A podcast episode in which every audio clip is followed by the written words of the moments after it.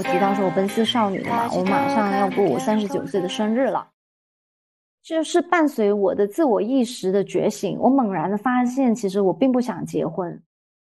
嗯，那个时候我已经迫不及待的想要逃离了，因为我真的不知道我要如何去面对。哇，这个世界好大呀！我好想用脚步去丈量这个世界更多的风景。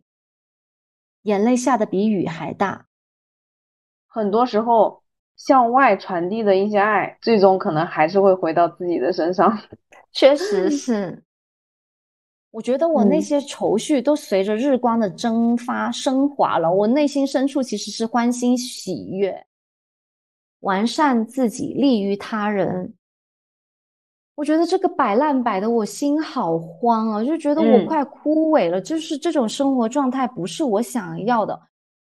嗨，欢迎大家收听《生活探险家》，我是你们的艾斯，现在已经录制到第三期了。《生活探险家》它是一档围绕生活探索的一档节目。那我觉得探索也不一定一定要去很远的地方嘛。觉得普通人面对生活也有非常多的冒险，需要我们自己勇敢的去踏上这趟旅程。这档节目呢，我很想让大家拥有一种探险的一些精神，热爱生活的态度，积极拥抱我们的生活。这就是我节目永远不变的一个主题，希望这档节目可以成为你的一个专属的一个勇气库。那这一次我邀请到的。这位嘉宾呢，是一位非常资深的一个婚礼策划师，她叫圆圆，是一个特别可爱的一个小姐姐。我很想邀请圆圆给我们录一期，是因为，嗯，首先我自己对这个婚礼策划师这个职业就非常好奇，也很感兴趣。关键这个也是对美学相关的一个职业嘛，并且这么神圣，然后又庄重又浪漫的一个婚礼有关的一个职业，或者是每一个女生，我觉得她们都会对这种婚礼有一个幻想嘛。另外。另一方面呢，我也能感受到圆圆她真的是非常热爱她的这个工作，所以我很想让她给大家来进行一个分享。后面也发现圆圆她其实作为自己见证了那么多浪漫婚礼的一个人，目前她的状态可能是有点不太想结婚，但是她现在更多的是想去绽放自己的一个生命力。今年年初的时候也做了一个决定，说自驾游去到大理，然后准备定居个两三年。所以，让我们一起和圆圆一起聊一下她的探索故事吧。让我们欢迎圆圆，鼓掌。Hello，大家好，我叫圆圆，爱生活也爱自己的奔四少女。关于工作，刚刚啊，艾斯她也有介绍到，我是婚礼策划师。那另外呢，我还有一个花艺师，呃，斜杠塔罗师的身份啊。目前在大理旅居，过着大理跟深圳的双城生活。我觉得你这个斜杠的真的斜的好多呀。还去学心理学这方面，还有塔罗牌，这些真的是对女生来说真的很有意思。我觉得还有插花这一块，花艺师，对对对，花艺，嗯，那我就很想邀请圆圆先分享一下她是怎么走上这个职业道路的。嗯，因为我后面了解到圆圆大概做了这个职业也有十五年，我很想知道她的工作内容是什么。我想象中应该是特别有趣，然后要跟很多不一样的一个客户去沟通他们的需求啊，或者是。了解每对新人不一样的想法，并且还能亲手呈现出来。嗯，首先先回答一下我走上婚礼策划工作的职业道路吧。其实，呃，我觉得也可能是命运的安排，也有机缘巧合吧。我大学的时候学的是法律，当时家里人是希望我考公务员，但是我考了两年没有考上。没有考上的时候，我对我自己产生了一些自我怀疑，然后也是机缘巧合的情况之下，就去找人算了个命，说我不适合考公务 员，说我审美挺好，然后口才也不错，可以考虑一下这方面的工。工作哦，然后他也给了我一个很不错的建议，就是说我命里缺点木，可以多点接触花草树木。花草啊，对我听到了这个提示之后呢，我就决定说我去学插花，然后就学了一个月的插花。在学习的过程当中，我才知道有一个职业叫做婚礼策划师。然后花艺课程结束之后呢，我就开始投简历，面试我的第一家公司就把我录用了。我其实就是这样子走上了婚礼策划师这个职业道路。原来是这样子。对，关于我的工作职责，可能嗯，每家公司。或者是每一个独立的个体情况都不一样，嗯，因为我学的是法律，我是不懂设计的，我就是审美还不错，嗯，就是在我的过往人生当中，我可能不太有去培养我自己审美的这一块啊，可能就真的是天生美感，对对对对对，是不错。就是刚进公司的时候，就有公司里面啊比较资深的同事就说我方案做的不错，我觉得这其中就是一个小小的一个肯定。随着就是时间的推移，你自己开始慢慢的会从一个小白到接触客户，然后我就会发现说这个工作我做起来的话是挺上手的。嗯，很顺。对对对，嗯，简单来说，就是在这份工作当中呢，我对客户方面是运用到了我的沟通能力跟审美这两件事，都是我很享受的。那婚礼流程呢？安排这些工作对于我来说也是我非常熟悉的。另外一个重点就是统筹的工作，会将前期的沟通到婚礼当天的落地执行。呃，需要协调的是搭建啊、灯光啊、花艺啊、物料等等。呃，除了策划，还有一些摄影、摄像、主持、化妆这部分的婚礼服务的工作人员也是需要去协调的。嗯，对你可能还要作为一个婚礼现场的一个协调的这样子的一个人员是吗？嗯，对，婚礼当天的话就是现场的一个呃，怎么说呢，监工吧，就是 一个统筹这样子的一个。角色，那在婚礼前期的话呢，你又要充当一个就是销售啊、顾问啊，还有婚礼管家这样子的一个角色，去提醒新人你什么阶段了，你应该就是为你的婚礼去做什么事情。比方说你要去派请柬啦，你要去订你的婚纱礼服呀，啊，新郎要去呃定制西装啊。还有婚纱摄影啊，就是要提醒他们要采购婚品等等的这一些，就是会在婚礼筹备过程当中去陪伴到新人，去给到他们的一些提醒。那感觉跟这些新人或者是现场的一些工作人员沟通真的很多，很紧密，必须得。比如说有一些环节，他们可能有一些遗漏，但是你不能。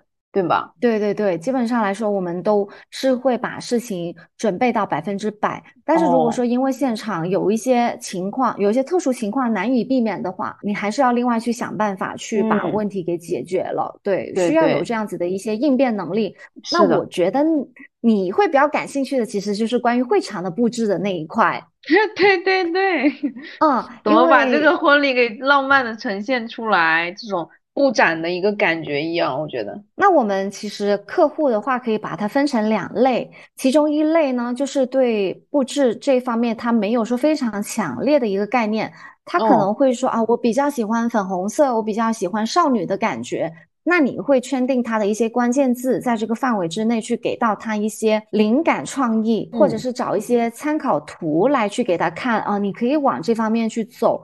那如果说对呃对对对，只要是对婚礼没有说非常强烈的一些要求的话，你大方向对了，他对，然后方向。对你他觉得漂亮了，然后符合他的预算，他其实就 OK 的，OK。哦，嗯对。另外还有一种客人呢，就是他可能自己就是学设计出身的，或者是艺术家这样子的身份在的话，他们对婚礼的要求，对对对，就会比较有想法，嗯。他们就是想要更小众的一些东西，那其实这部分客户对于我来说是挑战更大，并且我甘之如饴的，因为 因为他们的要求才能激发我们去做出更新、更独特的东西。那像灵感的话，我我也会通过去看展，然后看书，看一些好的一些作品，来去激发自己的一些呃灵感跟想法。嗯，但是整个过程当中，就是要跟客户的沟通是非常非常之多的。啊，毕竟你要结合他的喜好、他的风格、色调，还要跟婚宴场地去匹配，还要结合他们的预算，方方面面都沟通好之后呢，我们再出设计图，将所有的想法通过图纸来去呈现。嗯，原来是这样子。那其实呃，有一部分是比较偏创造的、创意性的一些东西，然后但有很多部分也要去跟人沟通协调。这两块你都还是蛮喜欢，我觉得就就已经很。对啊，就已经很难得了，很幸运，我觉得。嗯，我也是一直觉得我很幸运，就是因为这份这份工作的一些灵活度，还有它的美感呈现，还有跟人沟通的这些部分，都是我喜欢的。就是因为这种喜欢，这种热爱，对，才能让我支持了这么久，就是坚持了这么久，十五年，在这个职业道路上。然后我也发现，看你的一些朋友圈啊什么的，看到你的一些动态，真的很喜欢，很享受你自己的工作。然后我就很想问一下，你对你这个职业就是比较深刻的这种感受是什么样子的？或者是你就嗯，为什么就很喜欢它呢？比如说，可以举一个案例。嗯，可以呀。嗯，我现在想起来，我觉得非常愉快的一场婚礼是在去年的一月份。新郎新娘呢，他们性格都很好。他当时给到我的需求就是说，想办一场八十人以内的户外婚礼。然后我首先就肯定是要给他们推荐符合他们心目中想法的场地嘛。场地定好了以后，我们就会去聊一些风格。他们给到我的关键字就是说，想要一点复古的，但是又不要太暗系的感觉，然后美式一点的，对。想要用橘色来去呈现，那当时我就觉得说，那个场地除了橘色以外，我可以呃用木质木质感来去营造那个婚礼他想要的那种氛围。另外，我就觉得说，呃，除了橘色，还可以再加一点蓝色的撞色去走，冷暖，对对对，稍微有一点撞色，对，这样子的话就会特别一点。然后就是跟他们聊完想法之后，他们都觉得很 OK，可以按照这个方向去走。那我这对新人呢，他们就是那种信任你，就会把很多事情交给你去安排的。他们会说，希望宾客呃来到婚礼现场不会无聊。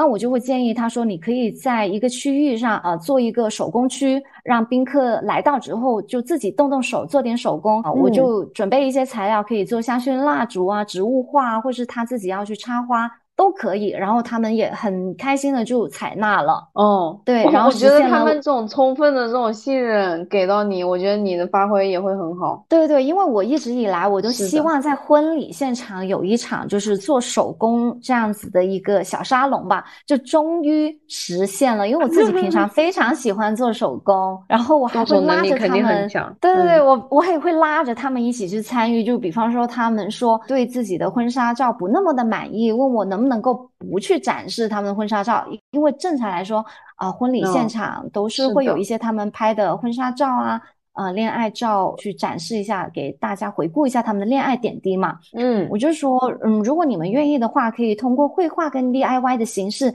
把你们的爱情故事展现出来，然后他们也接受了，嗯，非常的配合，然后约了个周末下午的时间，就到我的工作室开始创作。他们也分工合作，新郎呢他就负责就是把一些纸皮裁剪好，新娘呢就是在小红书上去搜索一些就是可爱的插画，把他们的恋爱点滴的那些照片，通过文字还有一些可爱的画作去呈现出来。好浪漫，对对对对呀！然后最搞笑的事情，其实就是一个小小的细节。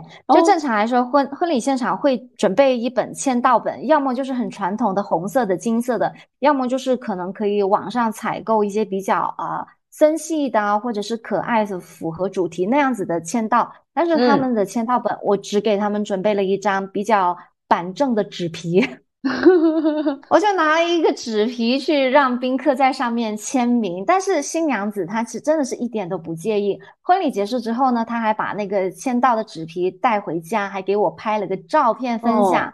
他会不会觉得这个很特别，还挺特别的？是的，是的，就是他们不太受拘束。像这一种的话，你就可以有很多就是发挥创作的空间。对对对，而且是后来他还跟我反馈说，这婚礼当天的 DIY 环节实在是太受好评了，说以后可以给我当背书，说有其他新娘子就是也可以采纳一下。因为他的朋友的体验感很好，连直男都夸。就收到这些反馈，其实我真的会觉得很很暖心、很开心，对，很快乐。对，你在形容这个故事的时候，我都觉得你很享受。是啊，就是除了这一部分，他们也还有很打动我的地方，就是他们的乐观。因为这场婚礼前一两天，疫情突然又大爆发了。很多地方又开始了严格的管制，很多婚礼都被叫停了。所以最后最后能到他们婚礼现场的宾客只剩下了三十五位，本来有说八十位左右是吧？对对，但是尽管当天只来了三十五位，就是在深圳没有被管控的那一部分啊宾客来到，但是他们丝毫没有受到呃一些影就对他们没有没有受到一些不好的影响，就是完全感受不到他们有坏情绪。他们仍然非常的享受他们的 婚礼，然后对对对，整个过程都在非常开心。所以这场婚礼，我到现在说起来，我都觉得说啊，洋溢着一种就是幸福感在这里面。是不是这种感觉能？给你带来一些能量。对啊，对啊。然后我自己总结了一下，就是这些年来客户给到我的反馈，呃，有一部分除了我自己专本身专业本职应该安排好的事情，另外一点就是他们说我有些部分做得很好，就譬如说新娘有一些很焦虑的情绪，我可以很好的去安抚。还有就是新人之间，还有跟家长意见不合的情况之下，我会协调的很好，你都像一个润滑剂一样。对，这个也太棒了吧！但是在过程当中，我我自己是一点意识都没有的，我就觉得这本来就是一件嗯，我应该去做的事情。对对对，但是他们给到我的反馈就是觉得说我这一部分其实是很有价值的。对啊，你可以给到，比如说你给到新娘的一些情绪价值，哦，我觉得很好。是对我曾我也好想有一个这样子 婚礼策划师。前年有一场婚礼，有一位新娘子，她的脾气巨暴躁，暴躁之余，她还有一点就是呃，怎么说呢，是非常社恐的倾向。婚礼过程当中，有的时候就是咱也要呃，就是新人嘛，自己会去分别跟摄影、摄像啊、主持啊、化妆这些去对接嘛。呃，通常情况之下，他们自己到相应的工作室去聊就 OK 了。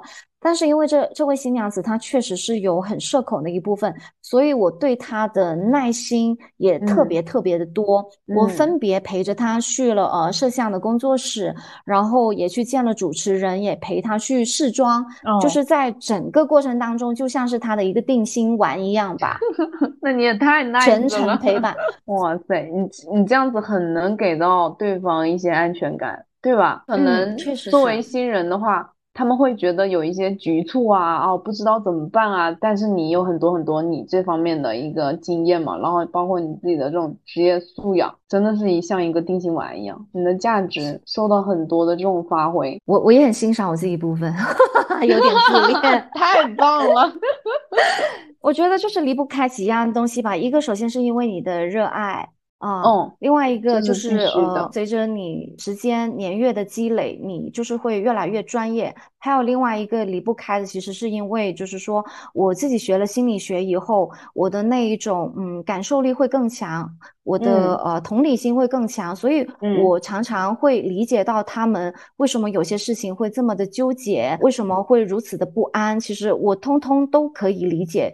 啊，因为有这样子的同理心，所以我能够给到他们更多的耐心去引导他们。这一点我觉得真的好好呀，因为你把你这个心理学应用到你自己的这个工作上面，这一点就很好。那我觉得有没有分，可以分享一个就是有点稍微抓马的？这种婚礼现场有没有 很抓马的婚礼现场啊？可能在我控制的很好的情况之下，就并没有说很抓马的情节。但是我确实是我刚刚分享了一个，就是还蛮幸福的一种状态。但是我也见证过另外一种婚礼，就是他的婚礼预算是很高的。他们分别都是出自于非常好的家庭，他们是在父母的撮合之下结婚的。但是在整个婚礼的筹备过程当中，我更多的是感受到他们对婚礼的要求，而不是说他们他们感情的浓度。这样子的婚礼我也接手过哦，大家的感情的浓度是不一样。对哦，因为我那你在现场，嗯，那你在现场这个感情浓度比较低的，那你的情绪是什么样的？我也不会说有一些什么样子的情绪，我就是一个像是观察者一样子的一个角色。我除了把他婚礼其他的东西要安排到位之后，我也会。对，我会看到一些现象，就比方说，有些就是新人是在父母的安排之下，很快速的就呃安排了婚礼，那可能他们前期的那个感情基础都不是很牢固的，那可能在婚礼现场显得会有点生疏啊。可能宾客来的时候呢，他们就是会大家一起就是笑脸迎人，一起去拍个照，然后拍完照之后呢，空档的时间呢，他们多少是有一丝丝的尴尬，这样子的情况我也是见过的。那当然有可能，他们就是在婚礼之前没有办法有很长的时间去了解对方，但是就是希望他们在婚礼之后可以去弥补到这一块，两个人生活在一起啊，平常大家可以分享一些自己的想法啊、细碎的日常啊等等。那当然，我只是说我看到有一种对他们的排场很大很好，然后来的其实都是比较富贵显赫的人家。对，宾客都是有一些身份，有一些分量，有这样子的婚礼哦，都有不一样的情况，挺好的，让你都可以去感受一下。之前和圆圆聊的时候，在公司里有三年嘛，然后后面就自己独立出来，成为一个。嗯，freelancer 的这种婚礼策划师，现在也准备定居在大理两三年。我就特别好奇，你这个想法是怎么冒出来的？你一个人去大理的心情是什么样子？嗯，我先回答你第一个问题。我我原先在也是在公司上班嘛，跳了三家公司。嗯，后来我是因为呃辞职以后呢，我就去丽江待了一个月。我只能说，成为自自由职业真的是一件非常顺其自然的事情。我在丽江旅行完回来之后，就有老客户给我推荐他的朋友来找我策划婚礼。然后有一些呢是老客户的兄弟姐妹团的，他们在陪同新人办婚礼的过程当中就觉得我很负责任，所以呢又找到了我一对又一对的新人来找到我策划婚礼，然后从此我就不需要再上班了，因为前三年在公司里面的沉淀，我已经完全具备了策划一场婚礼的能力，对接客户也好，对接供应商也好。嗯，所以这真的是一件非常自然的事情。那自由职业的状态呢，让我获得了很多很多身心的自由。从你这个你自己的生活状态啊什么的，就能感受出来，你肯定很自由，很快乐。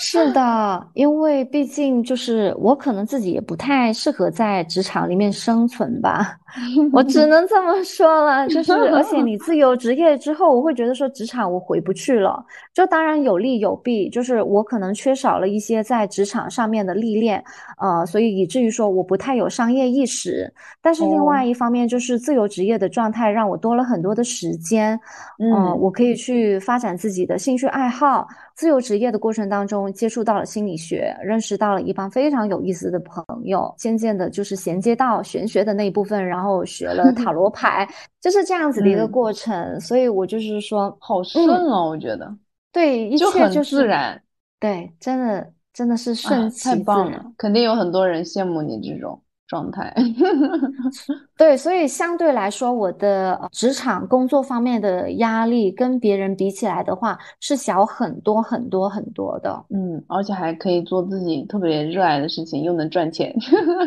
确实是，所以来找到我策划婚礼的客户，其实同时也会收获情绪价值，因为我自己本身就很快乐，就不容易在工作方面有负面情绪，还能有附加价值。对对对，哦，为什么想到去大理定居？对对对，我就想说回答你第二个问题。嗯，旅居生活是去年十一月份的时候萌生的念头。我记得有一次，呃，我跟朋友去露营，我就跟他们说了这个想法，我说我想去一个新的环境，就给自己一个间隔年的时间。当时想的就是一年的时间。嗯，原因说起来的话，有多重的原因。第一个就是说我想要独立了，因为我过去都是在家人对我的那种保护之下成长的。我我很想，就是从心理上、从距离上，我都想跟父母做一个分离。所以我就觉得说我需要换一个新的环境，这是第一重原因。第二个原因其实是占比比较大的。嗯，就是伴随我的自我意识的觉醒，我猛然的发现，其实我并不想结婚。这个念头刚萌生的时候，其实是让我感到害怕的。大概是什么时候？梦生就是去年下半年的时候。那你之前是觉得结婚或者是都是 OK 的，然后也想找对对对找找一个这样子的人，对吧？嗯，对，因为后来我自己探索过后，嗯，因为我的探索也分很多种，一种是自我的探索，另外一种是我进入了心理咨询室的探索。嗯嗯，对，就就是有这样子的一个过程。我探索结果让我感到害怕。其实我原先就觉得说，本来结婚就是一个人应该去做的事情啊。组建家庭啊，就是会有自己的小 baby 啊。我觉得大家不都是这么过来的吗？然后我也有这么一个目标，加上因为刚刚也有提到说我奔四少女的嘛，我马上要过我三十九岁的生日了，所以家里人 家里人给的压力其实是非常大的。所以我当时也觉得说，哎，我要赶紧完成这个目标才行。但是后来我发现说，我自己其实并不想结婚的时候，我感到了害怕，我甚至有一种就是背叛我父母的感觉。嗯，那个时候我已经。迫不及待的想要逃离了，因为我真的不知道我要如何去面对。然后思考这些问题也有显得有点沉重，因为我觉得可能会对我父母来说是是一种伤害哦。我我就在等待一个逃离的时机。嗯，对，事情其实它的前因是这个样子的。那当然，第三重原因是因为我二幺年的时候，我去了好多个地方旅行，我去了银川，我也到了大理、香格里拉，我去徒步之后，我就会发现，哇，这个世界好大呀！我好想用脚步去丈量这个世界更多的风景哦。这是第三重原因，选择来大理其实是因为我曾经的一个花艺老师姚哥，他在大理古城那边开了一家客栈，那我就觉得说有熟人在的话，我不那么害怕，所以最后我就选择了来大理。考虑了一下，还是想来大理这个城市。对，然后十二月份的时候呢，我就终于鼓起了很大的勇气。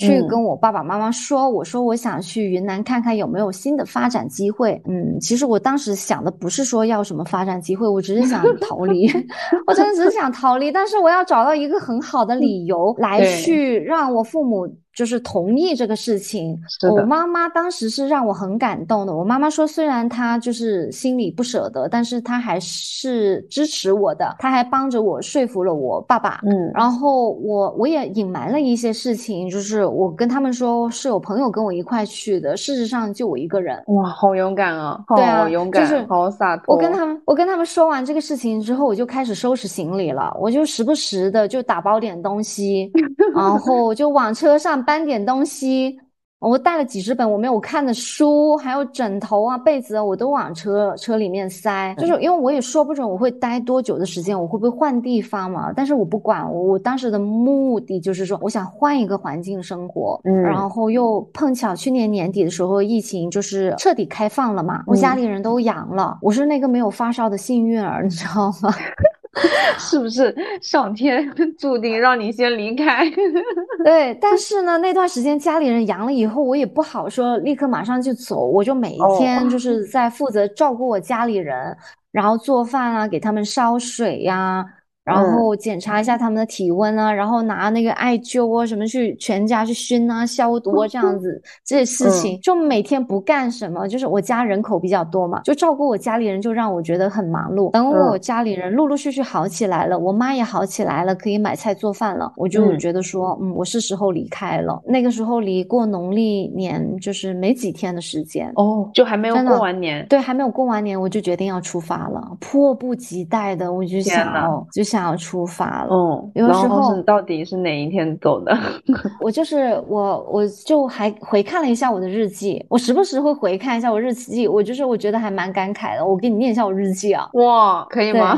太好了，我打开给你。对对对对对，我日记是这么写的：一月十日早上六点四十分，感觉还是深夜，我踏出家门，开展我的新旅程。我起了个大早出门，就是希望避开爸妈，但是我没有想到下楼时他们都醒了。爸爸叮嘱了几句，妈妈一直想让我多带点东西，我显得有些匆忙，没有怎么回应他们。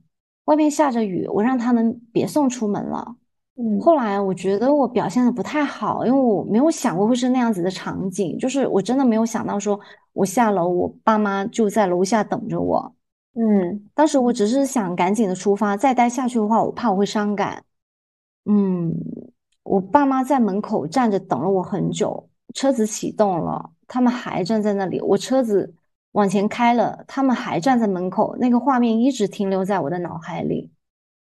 嗯，我的日记还继续这么写的，我日记还这么说的。嗯，雨一直下着，不大不小，路上的车不见减速。我把音乐开得震天响，心情是雀跃的。第一站是到南宁，几百公里，累了我就在服务站吃东西睡觉。路程过半时，想起了爸妈，还有懦弱我的自己。嗯，眼泪下的比雨还大。对，这就是我开车到了弥勒的时候，因为弥勒那个地方那个客栈也比较舒服，我终于有心情打开我的电脑记录几天前我出发的时候我的心情。心情，我是对我当时是这么写的日记。哇，好感动啊！就挺感慨。我觉得，我现在，嗯，你那时候心情感觉。嗯，会不会又有一点想快点快点去到我想去的城市？但是其实内心还是对他们有很多不舍，特别是你发现他们居然在楼下送你离开。对，我觉得他们其实是一夜没睡。就他们都没怎么啊睡觉。我就是想说，我悄咪咪的，因为在深圳嘛，冬天的时候早上可能七点钟就是天都还没有亮，我六点多的时候就是天真的是还黑着的时候，他们就已经醒了。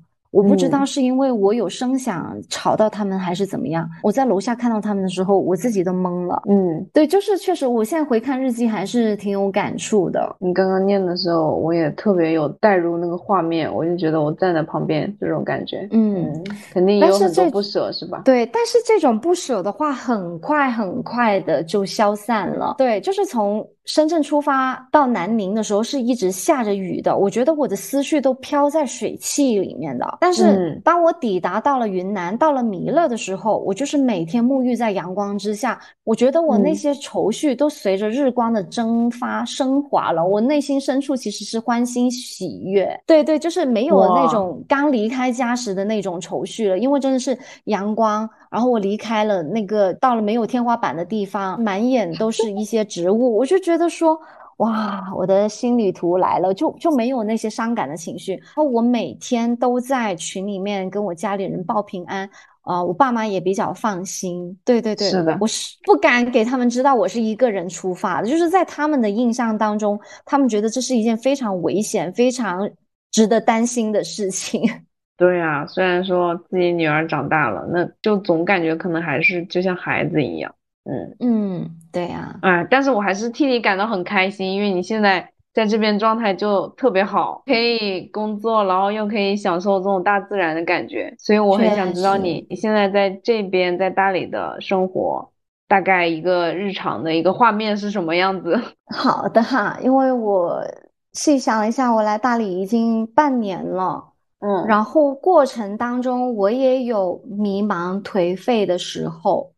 嗯刚到大理的时候，就是快过年了嘛，我就住在姚哥的客栈里面，认识了一帮小伙伴，然后我们经常在一起吃喝玩乐，因为实在是很投缘。等年过得差不多之后呢，大家呃都回到各自的城市了，我就觉得说，哎，我突突然好像变成了一个，对，突然一下好像又变成了我自己一个人。因为哦像我们的工作，通常过年期间都是一个淡季嘛，所以那个时候我也没有什么工作，日子一天天的过。我开始看综艺，我看电视剧，我刷那个《苍兰诀》，看着看嗯着就到半夜了，就是仿佛我的时间不是时间。然后突然有一个节点，我就觉得说我这样子不行哎，就真的嗯很颓废。我觉得这个摆烂摆的我心好慌啊，就觉得我嗯快枯萎了，就是这种生活状态不是我想要的。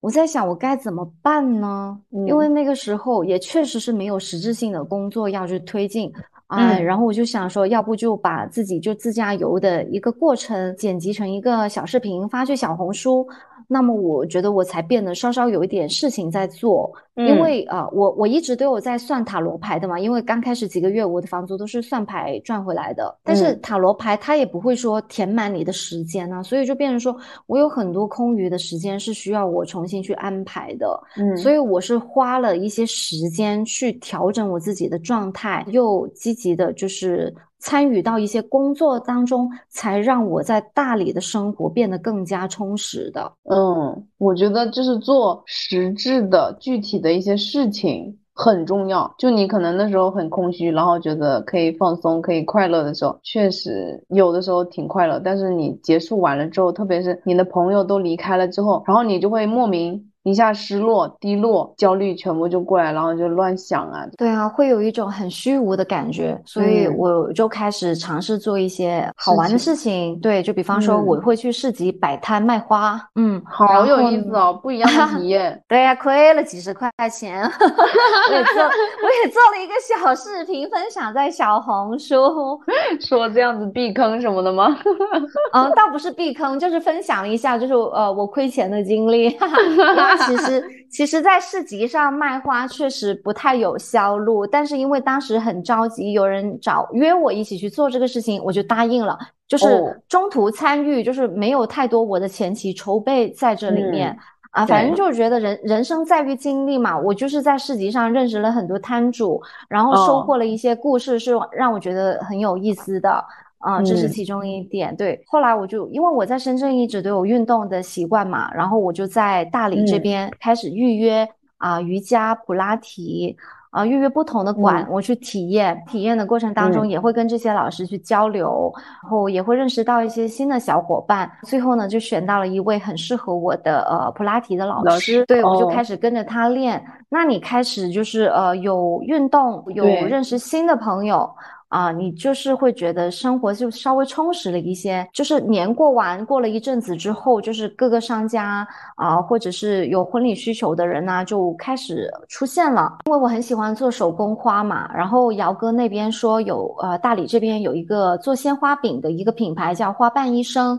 他们呢需要在一个展会上去做一个陈列，就说呃问我有没有兴趣接，我当然有兴趣了，我可有兴趣了，就就对对对，就非常积极的去推进这个合作，然后就开始呃做手工花，我出设计图，然后去执行，渐渐的你的工作就是开始多起来了。后来又接了一个博主，一个抖音博主的男朋友。要向他求婚，我也开始忙起来啦，去给他找场地啦，去帮他就是去构思他这个求婚要怎么去做。就是你的工作开始进入到你的生活之后，对你就会觉得说啊，这才是一个正常的工作，这才是你生而为人一个比较正常的一个生活节奏吧。就是有生活有工作可以。可以落下来，对对对对对，我就是在这样子的过程当中，逐渐的找到了我在大理生活的平衡感，而且在大理生活的这半年，我经历了三次搬家，都是有一些外在，当然第一家呃是我暂住的，就是在过年期间。呃，客栈它会比较贵嘛，那我就去搬去了一个单间住，然后住的也很好，因为他们很多就是本地人，他们的房子就是他们的设施、他们的环境装修都很不错的，我就安安心心的住了一个半月。后来呢？我就去租了一个一房一厅，也住得很好，那个布局很小很温馨，是我想要的感觉。我就开始就是给我的房间挑选一些装饰品啊，一些柜子啊，对啊，去买植物啊，就去把它布置起来，充实起来。但是呢，也住了大概三个月吧。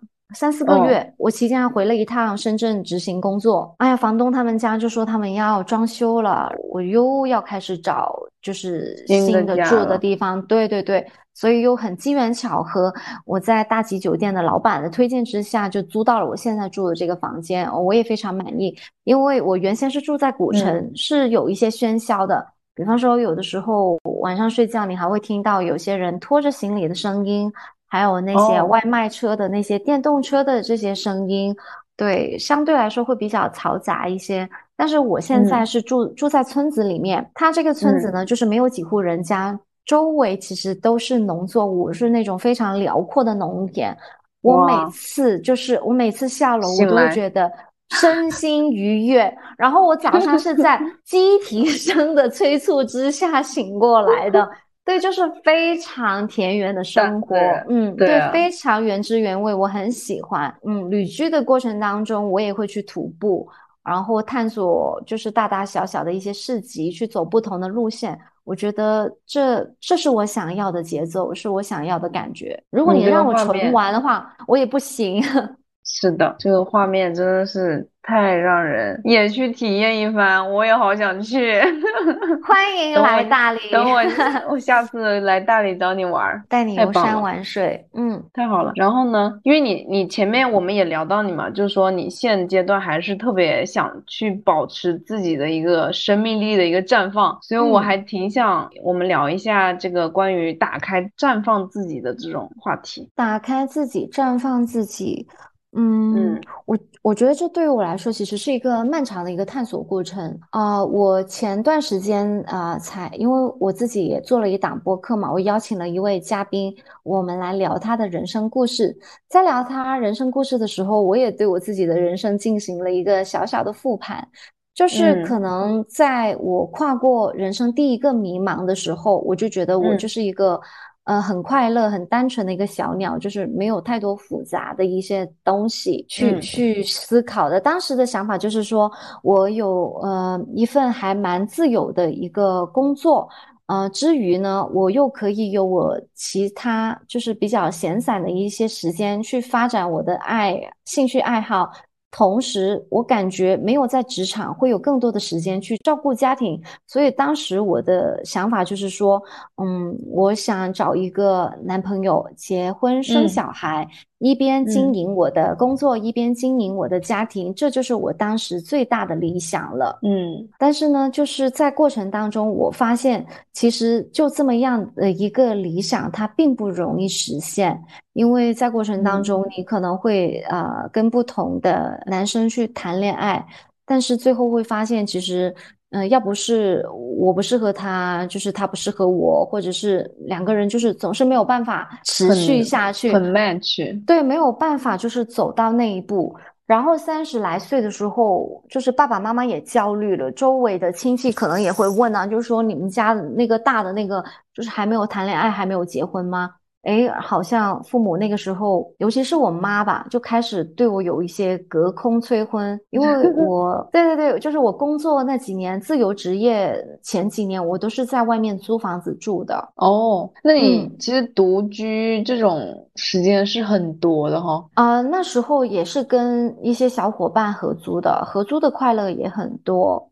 嗯嗯，就是我时不时过时过节才会回家，可能就到了某个年龄点，父母就觉得说我不能够这样子了，我该结婚了，他们就开始催，他们一催，我状态就开始不好了。嗯，我曾经有一段时间，连同我自己小时候跟父母的一些关系，还有他们对我的催婚，以至于说我的情绪。很不好，就是有段时间我睡也睡不好，吃也吃不好，我就觉得说我这样子的状态不行，因为我我刚刚也有说我有学心理学嘛，我就知道说我那个状态我自己不行了，我要借助外力了，因为通常我自己呃有一套消消解我自己情绪的办法，就是吃好睡好运动好，这样子渐渐的我状态其实就会好转，但是那段时间对，但是那段时间。我看到我妈还有我亲戚给我来的电话，我就会觉得很恐怖。我甚至有段时间，我对我把我妈的微信都删掉了，因为我不知道如何去处理这个事情。对对对，嗯，我我觉得很慌，然后失眠。我每次醒来或者睡觉之前，都是在跟我父母，尤其是跟我妈吵架的一些场景，在那里回想，是吧？对，我就觉得说我自己的情绪不好了，我要去借助外力了，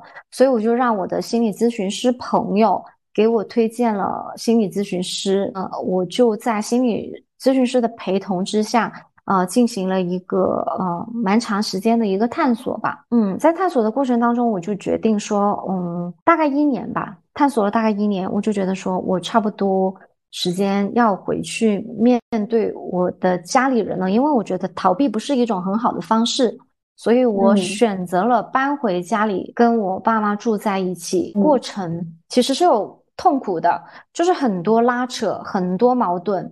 就是哭我也哭过了，骂我也骂过了，就是，但是我觉得有的时候发脾气也是我在跟他们沟通的一个方式过程，对，也是一种方式。就是渐渐的、渐渐的，我父母就开始理解我了。哦，对，但是是一个很漫长的一个过程，细枝末节，我可能就说起来就是一匹布那么长，但是有有痛苦的过程，但是也有好的结果。就是我跟我爸妈的关系就开始变好了，嗯，他可能中间还是有很多拉扯，对，嗯嗯，很痛的，我觉得也能感受到，对，但是这也是一个反向教育父母尊重我的一个过程，对，因为我我一直在反抗一些就是他们很传统的一些观念。甚至是他们一些比较重男轻女这样子的一些呃现象的观念，对对对对，我我一直在反抗，然后我妈在尊重我的这个事情上，就是一直在进步的，所以我觉得说我的探索是得到了一个不错的结果。对我觉得说人他其实只要他愿意，他会不断的往更高阶的方向去走。那我觉得说，我解决了跟我原生家庭的最大的卡点之后，那我就会有一些新的一些追求，我就会更想要去了解我自己。为了就是探索我自己，我真的是尝试过很多不同的新事物，就比方说是看星盘啦，呃，人类图。MBTI 的性格测试等等等等。但凡有一些就是可以帮助我自己了解我自己的事情，我都会去尝试。就包括有朋友说你你你你去玩这些东西好像也挺费钱的，但是 我也会说，因为我觉得我自己很重要啊，我想要去更多的去了解我自己，所以我觉得这些钱花的是值得的。值得。我虽然说我会去通过各种方式去探索我自己，但是我不是那种盲目的去跟随，或者是他说了我什么好的，我就在哪方面就不努力；他说我什么不好的，我就。让命运的洪流推向我往前走，任由命运摆布我。我没有，我不是这样子的。我只是，对对对，我只是想要更了解我自己。我看一下我自己还有哪些部分，有哪些价值可以再去放大的。嗯，是的，你可以去接纳真实的自己，对吧？你探索了之后，嗯，然后再看到还有什么东西可以去绽放自己。是的，是的，所以我就觉得说会有一个探索的一个过程。因为我之前呃上过一个呃老师的艺术课，那位老师他就说了一句话，叫做“完善自己，利于他人”。嗯，我就把这句话听进去了，我就觉得说我我前半部分其实是在完善我自己。就是我觉得把我自己啊完善，也不能说完善的差不多，就是我觉得还不错的一个状态，我就觉得说我可以去分享了。嗯，是的，就当自己真正的发现自己有很多东西是拥有了之后，然后你就会觉得你会真正的去给他人分享这种感觉。嗯，对对对，因为啊，像我过去三十几年的人生，我肯定是踩过一些坑。然后我也肯定是做对了一些事情，所以说呢，我想要去呃表达，我想要去传递这一部分，因为我自己在探索的过程当中，我也有一些就是我的精神向导，嗯，他们有他们自己探索的一些过程，他们可能说过了某句话，他们做过了某个事情，就是对我有启发，嗯，哦，我我我在受到启发的那个 moment，我是非常感谢他的。我有时候甚至在想，为什么在我二十几岁的时候，我就不能遇到这样子的精神向导呢？如果是这样子的话，那我就可以更早的，就是开启我探索我自己的道路。我就觉得说我可以更快的去进步。那所以由于这个原因啊，所以我更想要去分享更多更多的事情，分享更多更多我自己曾经经历过的，我自己哪些点是受到了一些启发的。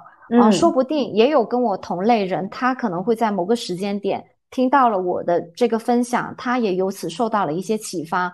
啊，我觉得这也是一件非常好的事情。这个世界真的是因为分享而变得更美好。是的，我也想说，我做这档播客的起心动念就是因为这个。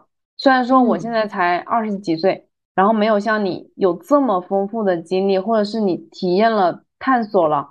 这么多东西，或者是探索了你这么多自己，但是我现在就想力所能及的去邀请到我身边的一些比较棒的朋友啊，然后他们自己有一些新的探索的人，那他们就可以给我分享一些东西，我也可以向他们身上学到一些东西。比如说你刚刚说到一个点，就是有的时候别人的一句话就是给了你一个很大的一个启发，然后你会真正的去做一些改变，这样子。所以我就也想在这个节目里也是这样，可能邀请到一些很真实的一些人，可能我们这些聊天和对话也算是一个记录，可能在某一瞬间就有了一点点的启发，然后我就觉得很开心。就像你这样子，因为我确实是有一有在一些播客节目里面，就是也是受到了一些鼓舞的。就比方说，嗯啊，我自己会听的一个闪光少女思思她的一个给女孩的商业第一课这一系列，啊，它就是补充了我这些年没有在职场上面的一些，嗯，我非常欠缺的部分，我非常没有商业意识，但是我现在有在这方面去补课。另外一个就是放学以后，放学以后呢，它其实也是一档非常支持、鼓励大家去创作、去表达自己啊，让自己去进步，同时去分享这样子的一档播客。然后我常常在播客里面，就是从声音里面受到鼓舞。那我自己在哪些方面受到了鼓舞？其实我都会很愿意去分享给别人。别人是的，就比如说我曾经就是在玄学方面就是受到了启发，还有在心理学，在我非常还有心理学，在我状态非常差的时候，它帮助了我，我也会把心理学受益的这一部分经历，也就是分享分享出来。对，因为很多人他不知道自己情绪不好的时候要怎么办。那如果说我愿意去分享，我告诉别人说我在我情绪很糟糕的时候，我是找了心理咨询师去帮助我走出我那一部分的人生阴暗，那人家就会知道说，哦，原来还有。去找心理咨询师这样子的一种方式方法，对对对，嗯，那我就觉得说，大家也可以就是根据自己的需求去找不同的方式来去帮助自己走过一些人生的难关。嗯，我觉得太好了。有一句话我也想分享给我的听众，然后也可以跟你说一下，就是你刚刚提到的一个点，就是很多时候向外传递的一些爱，最终可能还是会回到自己的身上。确实是，然后我们会受到一些东西的滋养。会的，因为我是在疫情爆发的时候才开始真正的去接一些塔罗牌的咨询，因为呃疫情的时候大家不是被困在家里嘛，就真的就是无所事事。刚好碰巧，就是我最开始学完塔罗牌都之后，都只是身边的一些朋友来问我他的工作怎么样，他的感情怎么样。就是碰巧有一个朋友，他不知道他的工作会怎么样，他很慌，找我算了一卦，我由此得到了启发。所以呢，我在疫情期间，我就每天我就说，呃，搞个早起塔罗，第二或者是第四点赞的朋友，明天的早上九点和十点，我免费为你们解读塔罗牌。我就是在这样子的过程当中，用塔罗牌跟别人。去交流，然后也给到别人一些安慰跟启发。哎，我就觉得说塔罗牌这个东西，我一定要捡起来，因为它是一个可以帮助到别人的工具。嗯，所以到现在我也是有持续在接塔罗牌的咨询，我常常会被一些我的咨询者的反馈感动到。就回应到你刚刚说的，其实有的时候我们在传递一些东西的时候，这一部分的爱其实最终还是会回到自己的身上。嗯，感觉。所以我们今天听到圆圆有这么多的这个分享，我觉得比在网上其他的一些平台看到你更立体的、更全面的、更多面的，就是感受到圆圆是一个什么样子的人。特别开心今天他给我们的分享，我也非常的荣幸能够成为你播客第三期的嘉宾。今天跟你聊的真的很开。开心，我也回顾了一下我自己的一些过往经历，太好了。那我们今天就到这里啦，然后下次有机会我们可以邀请圆圆再返场，或者是我们再搞一个塔罗牌的一个一个播客主题也可以。非常非常非常的乐意，期待你再邀请我返场。太好了，我们下次有机会再返场。那我们今天就到这里啦，拜拜，拜拜。